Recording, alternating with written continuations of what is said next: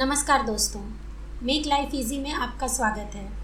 तो चलिए सुनते हैं आगे की कहानी a love story episode eight Rohit से जवाब मांगने के लिए मैं उसके घर पर पहुँची। रोहित, आस्था, तुम यहाँ? क्या बात है? ये तो तुम मुझे बताओगे रोहित कि बात क्या है? मैं कुछ समझा नहीं। तुमने मुझसे झूठ क्यों कहा रोहित? नैना और साहिल ने मुझे सब कुछ बता दिया है। तुम मुंबई में साहिल से मिले ही नहीं। फिर तुमने झूठ क्यों बोला मुझसे? भरोसा किया था मैंने तुम पर, और तुमने मेरा भरोसा तोड़ दिया। क्यों रोहित? आखिर क्यों? प्यार करता हूँ मैं तुमसे। जिस दिन तुम्हें पहली बार देखा था, तब से। तुमसे दोस्ती की, तुम्हारे करीब आया। तुम्हें बताया कि मैं तुमसे प्यार करता हूँ। तब तुमने मुझसे कहा, तुम किसी और से प्यार करते हो। नहीं सहन कर पाया मैं। ऐसा लगा कि सब कुछ खत्म हो गया। बहुत कोशिश की तुम्हें भुलाने की, पर भुला नहीं पाया। तब मैंने सोचा कि तुमसे बात करके मैं मुंबई जाऊँगा। उसे यहाँ ले आऊँगा। तुमने कहा था कि वो एक गुंडा है। मैं जानता था। अगर मैं उसे यहाँ लाऊँगा तो तुम्हारे मम्मी पापा कभी नहीं मानेंगे। यही सोचकर मैं मुंबई चला गया। वहाँ साहिल के बारे में पूछताछ की। पता चला कि उसने अपने आप को बदल लिया है। वो मेहनत कर रहा है। और अब अच्छी पोस्ट पर भी है। ये सब जानकर मैं समझ गया कि अब साहिल को अगर मैं लेकर गया तो शादी के लिए सब मान जाएँगे। तभी मेरे मन में ख्याल आया कि क्यों ना मैं तुमसे झूठ बोल दूँ। मैं जानता था कि तुम मुझ पर विश्वास करती हो। और ये जानने के बाद कि साहिल ने शादी कर ली है, तुम आज नहीं तो कल शादी के लिए मान ही जाओगी। इसलिए मैं वहाँ से अकेले ही चला आया और तुमसे झूठ बोल दिया। मैंने सिर्फ़ तुम्हें पाने के लिए झूठ बोला, अपने प्यार को पाने के लिए झूठ बोला।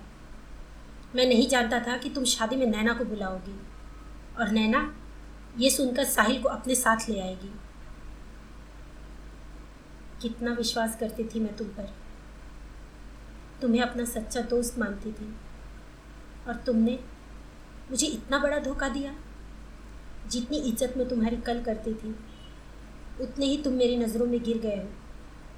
मुझे ऐसे रास्ते पर लाकर खड़ा कर दिया है, जहाँ एक तरफ़ मेरे मम्मी पापा का प्यार है, उनकी इज़्ज़त है, वहीं दूसरी तरफ़ मेरा अपना प्यार है।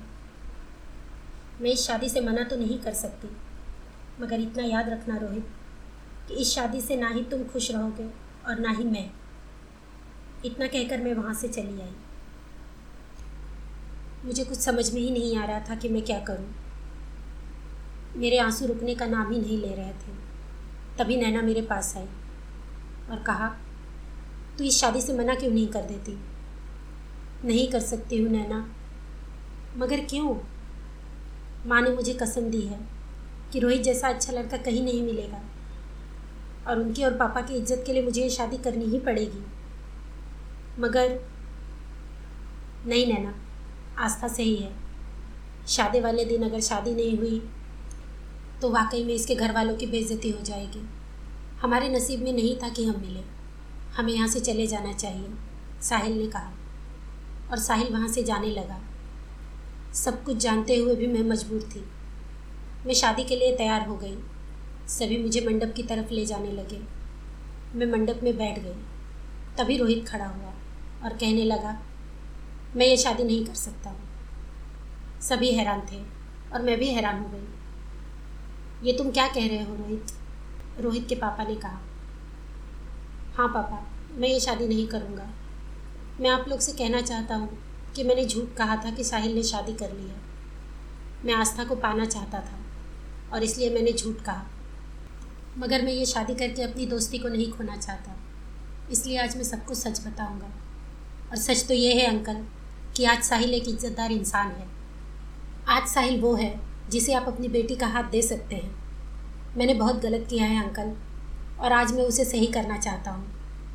साहिल और आस्था एक दूसरे से बहुत प्यार करते हैं, और इसका सबूत है, साहिल, जिसने सिर्फ़ आस्था को पाने और आपकी नज़रों में एक इज्जतदार इंसान बनने के लिए इतनी कड़ी मेहनत की। अब वो एक गुंडा नहीं है। साहिल आपके स्टेटस के लायक है, अंकल। प्लीज़, आप इन दोनों की शादी करवा दीजिए। शायद इससे मेरा गिल्ट कुछ कम हो जाए। सारी बातें जानने के बाद पापा ने साहिल को अपना लिया। रोहित आई एम सॉरी मैंने कहा। सॉरी तो मुझे बोलना चाहिए।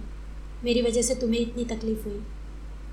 मैं भगवान से हमेशा यही प्रार्थना करूँगा कि तुम दोनों हमेशा सुखी रहो। इतनी सारी तकलीफ़ों के बाद आखिरकार मेरी शादी साहिल से हुई गई। हम दोनों को अपना प्यार मिल गया। ये थी मेरी कहानी।